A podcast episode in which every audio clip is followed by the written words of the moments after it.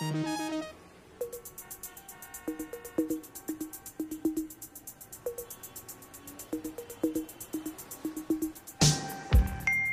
that? Uh, taxi driver? Ah, yeah, cool. And, uh, shower head, big knife. Is that Psycho? Okay. Dancing lady. Are, are those wolves? Dances with wolves? They kind of look more like foxes. Or a hedgehog. Okay, what's this? Uh, a radio, another wolf slash fox, and lots of people. Radio Fox Group, Radio Wolf Bunch, Radio Wolfgang. Radio Wolfgang emoji title, I love it. Smiley love heart eyes, winky kiss. Hello, this is it. Yeah, we're back on air. But we don't care. We're mobile now. We're everywhere. Yeah, radio rhythm is back on the air. S-I-G-N-A-S, S-M-A-R-T, signals fine. Right, come on then, factory tour.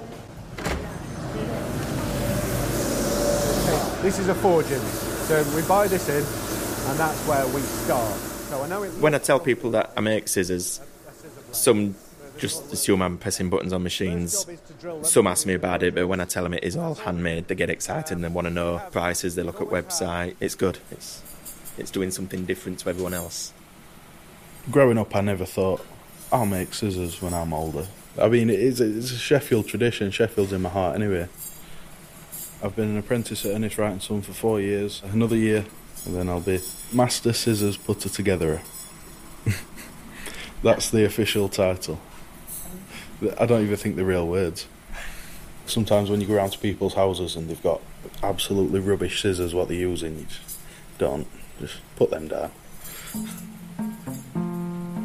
My name is Philip Ernest Wright, after my father and after my grandfather. My grandfather started the business in just a one man band. Uh, It was like that until my father then joined him. Thank you for calling Ernest Wright and Son. So come on then, upstairs. The big staircase. My name's Nick Wright, uh, and I am managing director of Ernest Wright and Son Limited, scissor makers to the trade. I'm not a cup of tea. Do you want a cup of tea? Coffee? Pam is uh, our office lady. She looks after the office. Her son Dan is one of the apprentices downstairs. So again, we're back to the family business. Yeah, bless. She's my second mum. We've just got a really special friendship, I think. You know, it's like it's like our third son. You know, I know he's there if I need him. Come on, Breeze Block. Let's have you on here. Glasses on, son? My name's Cliff. Do you want my second name? Yes. Clifford Denton. Shut up, I'm sorry. Dead horse, donkey buyer, rogue thief, and a bloody big liar. Uh, well, I put, what do you call a scissor putter together? Eric Stones, I do everything, love. When he's on holiday, I do his job. When Nicky's on holiday, I do Nicky's job. I What do does Nick do? job. No, Nothing. very little. General dog's body. We see him now and again. We both used to work for Nicky's granddad, Ernest Wright, yeah? When we say it's like 1902 that company started and we're doing it all the same way, I think we need to keep it that way. Sheffield, capital of steel, heart of a great industry. Here, hidden from view by a smoke umbrella, live and work the men whose craftsmanship is supreme. Weekly, they set new records for steel production. In It wasn't a question of looking and going out and getting business, it came to you quite readily. You know, people were anxious to get hold of scissors. It was a lovely factory. Central heating in. Some about £50,000 at the time. It was spotless. It was ever so clean. You Got canteen everything. It was brilliant. In those days, there was no plastic handles whatsoever. Kitchen scissors, household scissors, nail scissors, embroidery scissors, dressmaking scissors, hairdressing scissors. We even sold scissors to Japan. And you always ordered the same thing, 100 pair. Then we were into the post office, Mailbag scissors. We made them by a thousand. The Navy, the Air Force, and the Army. Yeah, we made scissors for Falkland. Uh, for Falklands. I made up bandage For uniforms. Virtually all the carpet industry. Thousands at a time, as fast as I could make them. Scissors that the general public would never see. Whatever the future of the industry, the men of Sheffield will have a big hand in Britain's economic revival. It's all gone now. It's down to they might do hundred pair now. Nick was born on May the 13th in 1969. I wanted to call him Ernest, and my, my wife put a firm foot down on that. She said, We're not calling him Ernest, and I wanted to, to keep on the, the family name. Our children, uh, when they started going into the factory, would probably only be about 10 or 11, something like that. But I think they quite enjoyed it. The one thing I remember was walking into the factory and thinking how big it was. The doorstep was huge. I remember, you know, jumping onto this thing.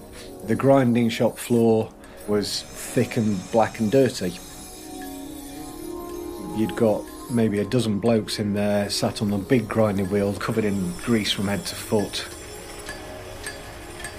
Just things and stuff and sparks and smoke and hammers going left, right, and centre. The air was blue in more ways than one. The smell of oil will never leave me. It was one of the things that I loved. I remember just always being excited coming in as a kid. There was a romance to the place. There was just something beautiful about it. In that really gritty, you know, Sheffield way. I knew that that was my family's company and it had got our name on it. And so there was an immense pride factor to it, which I never lost, not ever. Was about 16 and 17, he started out factory when I was there. And he says, Oh, I'm going to work here. Oh, what are you going to be? He says, I'm going to sell stuff. Parents wanted me to get a decent education to go off and do something, but something different, not cutlery. A, a very good friend of mine, Rowett, his dad was a doctor, and Rowett didn't want to become a doctor, but his dad expected him to. And I was exactly the other way round. I kind of thought that I was going to go into the family business, and my parents really did not want me to. But none of that really mattered because the same time that I got my A level results, the factory bust in the same year. There was a lady from the car dealers, which were just across the road from us on Shalesmoor, and I walked in the office, and the conversation turned to my dad saying, "Oh, we don't know what to do with Nick, and he doesn't know what to do with himself." And this lady turned around and said, Well, I can always have a word across in the garage if you want. And that was that. And then I was in the motor trade for seven years. That's true. 24, 25, I took myself back to university, did a degree in business and finance, left the motor trade to do that. Then um, a random career in telecoms and, and software design. So I talked to my dad about it uh, before 2008, and I said I would be really interested in coming back in. We thought he'd made it because he'd worked for British Telecom, earning three times more money than I'd ever earned until he was made redundant. I didn't uh, mind him coming into the family business because it was um, a, a nice thought that the business was going to continue. Uh, he'd wander in, he'd never spent any time at the company at all. I never thought that he would ever want to come into the business um, because I mean he was he was getting on uh, so many years in his life. And I remember the first day. I walked into the factory. I believe he was losing 10 grand a year. That's when alarm bells started going for my head. And he said, Right, he says, OK, welcome your first day. Follow me downstairs and I'll show you what we do. OK. And we got downstairs and we got to the packing bench. And he said, Right, what we do is we take these scissors and we put them on this brown paper and we cut the brown paper this way and then we fold the brown paper over the scissors to form a little pack of half a dozen. And I said, Dad, I'm not being funny, but I haven't come into this business to learn how to wrap scissors. I've come to try and work out how we market the thing, how we get it out of loss making, how we effectively turn the business round. And I'm not going to learn that by wrapping and packing scissors. And I think we pretty much fell out from that moment.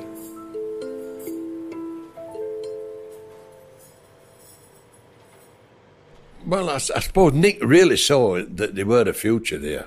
But he wanted to run it completely different, and that's where the argument Completely broke different in. from his father. Banging of doors, slamming of windows, and God knows what. And this did go off. I mean, he ain't going to cover it, but I've got to admit what Nicky was saying were true. He have got to move with times. And his father wouldn't. His father wouldn't. And his grandfather wouldn't. And his grandfather wouldn't either. He would same because they were old fashioned. He was hoping that this customer would come back, his old customers. But the top and bottom of it, a lot of his old customers were dying. gone. They'd gone, gone. they died, you see. And when they died, whoever took over bought stuff from somewhere else. Whereas Nicky, whiz kid, wanted to right, we're on internet, we'll sell more. Nick could just see that I, I was running the business entirely the wrong way. But I was only running the business how I'd been brought up to, to run it. Whilst Nick was generating the newer type of business, I was, you know, having to work trying to do everything, having to handle the, the ordinary, normal, everyday business which we'd done for donkey's years. And on top of that, trying to handle the and keep up with the internet business. You know, there was only me to do that. There was nobody else readily able to, to do that other than Nick. But he was busy creating the orders, not not keeping up with that aspect of it.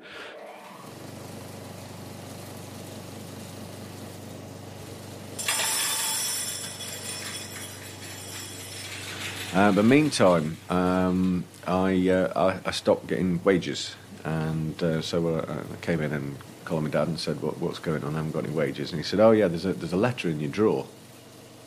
Uh, when I went and looked in my desk drawer, it wasn't a letter; it was just the P45, and he'd served me that in December, and I didn't even know, and he'd sacked me. yeah, and uh, and I thought, oh right, well, what on earth do I do now? And I thought, well, I'm I'm going to fight this then. Uh, so I told him I was staying. Yeah, and uh, and we carried on like that for a long time. And uh, by then, I'd actually worked for the company for three years. I was taking directors' decisions. I was publicising us. I got a website started. I'd moved the factory. You know, as far as I was concerned, I'd done a hell of a lot of work. And um, and then when I took him up on the issue again and said, you know, I, I'm I'm struggling here, really, really struggling money wise, really struggling.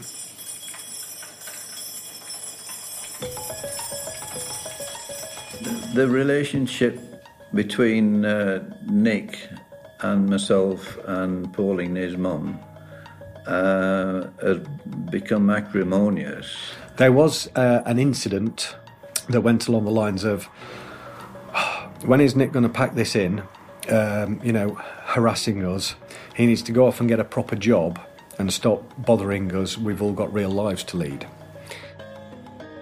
Ah, You will not believe how upset that makes me feel about not what I'm trying to do, but what we are trying to do here. This is a made in Sheffield business. This is a family business that's been in existence for over 100 years. This is a company that used to export to the whole world, a trade that is revered around the world. And I think saving this business, representing Sheffield, and trying to put us back on the map is fundamental to me. I just think it's, it's you know, incredibly important. He, he he wanted to take the factory one step, and his dad wanted to stay in this same grain. He wants to go that way, and I want to go this way. I thought I'm going downstairs. I said, I'm off. uh, ended up taking him to court. Um, I took him to a tribunal. Um, the argument was that you know he'd, he'd served me with P45, he'd, he'd finish me, but I then carried on. So I can see the business going down at a, a massive rate of knots. Uh, Mum and Dad not a clue what to do. I'm tribunaling them, but of course court takes forever. My dad had just basically then got into racking up debt. Um, awful but true. Uh, the landlord in particular he just was not getting paid, and the, the bill was just huge. So I was looking at even if I, I'm going to try and carry this company on, it's now thirty, forty thousand pounds in debt. They came to a solution, and uh, then I did get invited to a meeting. Um, walked into a meeting, and it was straightforward. Ernest Wright and Son Limited is going to be picked up by Nick the next morning. That's what happened, and that's how I ended up running the business from uh, 1st of April 2012.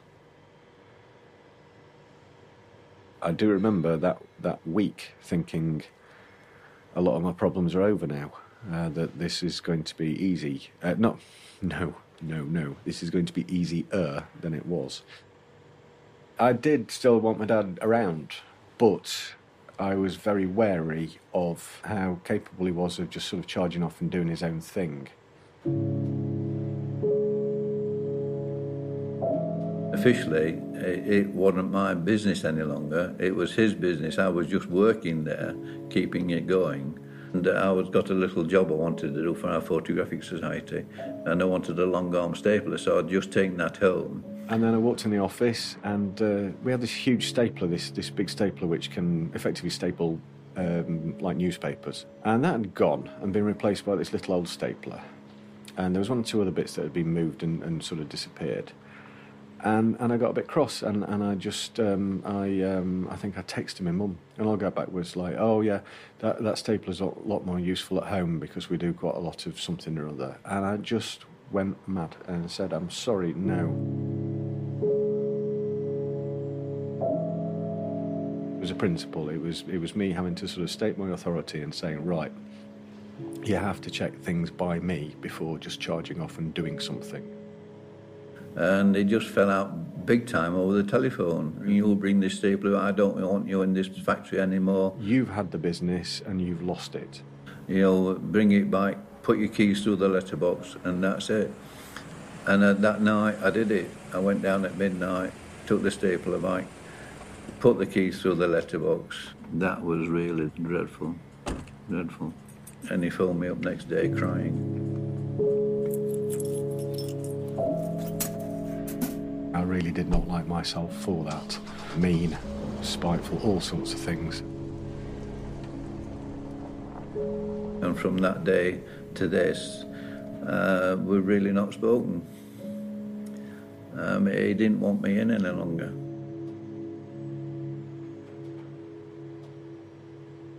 It really upset me because it was my life, of course, you know, a long time, 52 years in uh, in one business. You know, really upset me because I, I felt that I'd still got experiences that I needed to pass on to Nick. He'd never done sort of the basic work, which I was doing every day.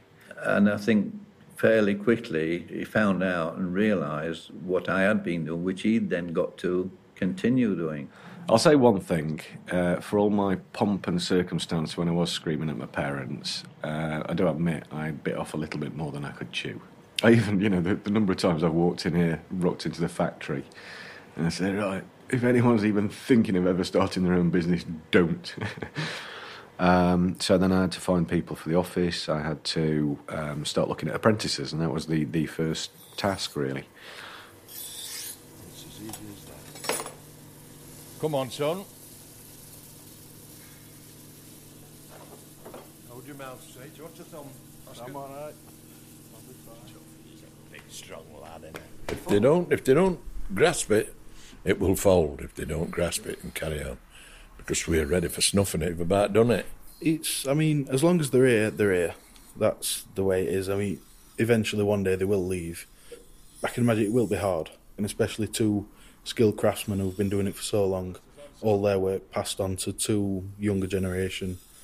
It's it's going to be hard for both sides. I can see it. I can't, I can't see them staying away completely. It's going to be a, a long slug to get these young lads where they ought to be. I says to them, you know, when you're making a pair of scissors, you've got to live it, you've got to feel it, you want to do it. You're like a doctor to a pair of scissors. When you open and shut it, you know what it's saying to you. No, that's it's not quite perfect, but it's nearly there. And when you shut it, it tells a story. If it edges down or kink in it, whatever, whatever. Well, it does to me, because I've learnt it, and this is what I'm trying to learn them. First year, year and a half, two years, really struggling um, um, money wise. So I was charging around these uh, events and trying to find a, you know, I say foothold, leeway, anything that would give us, you know, a, a bit of leverage onto a, a market, a way of selling. I did the cutlery fair, and I remember standing there and I'm selling these kitchen scissors, these things that I've grown up with, and I'm selling them to Americans, rich Americans who've come to this cutlery fair and they're loving them. But I've got like 10 of them, and then, you know, when that's gone, that's gone. And thinking, how long? That was it. Just how long? And I collared everyone together. Got Cliff and Eric, uh, Jamie, everybody, Pam, everybody. Yeah, And they got us all in the uh, the shop downstairs. As right now, I've got to have a real serious conversation. Took Pam upstairs. Had to make Pam redundant.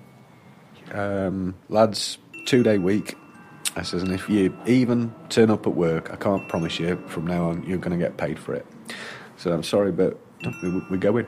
Nothing, nothing I can do. Tried. And then something unbelievable happened. Um, a, a short film about Cliff making a pair of scissors went viral all, all over the internet. It changed everything here. Uh, in, in fact, well, I'd, I'd say it saved the company. Oh, August. It was the first of August when the uh, when the internet took off. Um, it was great. The hits were just just coming. And I couldn't refresh the screen fast enough.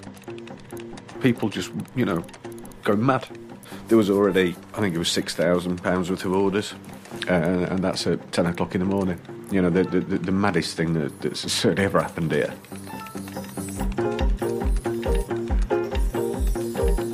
Course, Pam was back. The lads working their socks off downstairs, trying to knock these things out as fast as they could. The factory was singing. It was so busy, but obviously it was taking uh, it was taking a long time as well to process everything. But the majority of people were really patient and understood. But uh, it was just great to for all of, us, all of us to be back again, and we're still here. And then ever since, we've been ticking over quite reasonably. It goes on, you know, it- it's not over yet. Last year, we got that much work, didn't we? There's, I mean, it's only a small crew here, and we turned 200 and, I think Well, it's there's only us that's two hundred and seventy really, they're just pound on it, apprentices, yeah. lads. If we can keep it going as it is now and stay steady, then I can see it lasting quite a while. So hopefully we will be able to bring more people on and maybe even get it bigger than it is again. Get three or four more people in and slowly build up. Uh, As long as it's open, I'll stay here. Or as long as they want me here, anyway. Anything I can do to keep it going, then I'll be there. I'll try it. He may not know, but I have a file at home which is so thick, uh, and everything that the company has done, everything that I've found in anything to do with packaging, letterheads, right back to the very early days, I've got copies of. And I'd love him to have it. I've a fear that, you know, when we pass on, somebody will just come in the house and everything will go in the skip and that'll be it. I often think, you know, should I parcel it up to send it to him, whether to make a point of going down and giving it to him and, you know, he might not appreciate it. But underneath, I think he would appreciate the history. That's one of the big things I've thought is a terrible shame when we're not speaking that we can't get together and pull that resource and because you know, come on, it's history. It's uh, it's Sheffield history. I've thought it a lot over these last couple of years. Yeah, I miss my dad. I do. I love him. My dad's not been in the workshop since um, I'd say April or May 2014. I, I just picture it. I can just picture it. It'd be Eric and Cliff going, "Oh, I wish you'd come back. He's bloody useless. This one," and we'll have a laugh about that. And then he'd be he'd be testing Jamie and Dan and showing them as well. He would. I know. He'd, um, he'd he'd grab a pair of scissors and say, "You want to do it like this or like that," so he can perhaps carry on teaching me. Uh, perhaps be his apprentice on on on that a little bit. And uh, yeah, no, it would be good. It would be good. I wish I could talk to my granddad about this. I really do. Uh, I, I, I miss Nick a lot. Uh, oh, I've gone over it and over it and over it in my mind. Uh, as a parent, how can we get the whole family together again? I would just love to, really, to get together. I've thought so many times, oh, how can I do it, you know, successfully? Should I write to him? Should I telephone him? Should I just appear? Dear Dad, I would like to invite you to pop in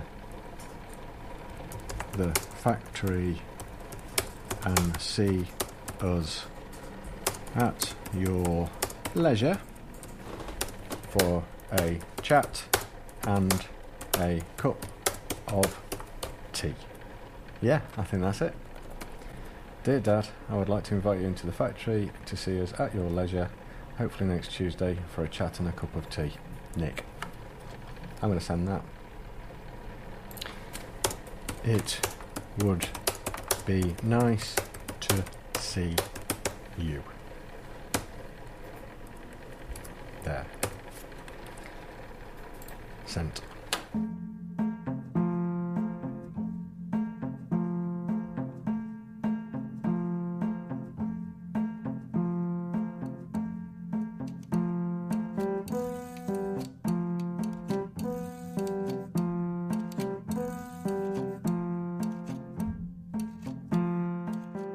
This episode of Fathers and Sons was brought to you by Mr. Porter and Radio Wolfgang. It was produced by Lena Prestwood and executive produced by Ellie DiMartino and Harry Watson. Research was undertaken by Jessica Dickens, editing by Natalia Rodriguez, and sound design by Ivor Manley. The team would like to thank the Wright family and all the staff at Ernest Wright and Son.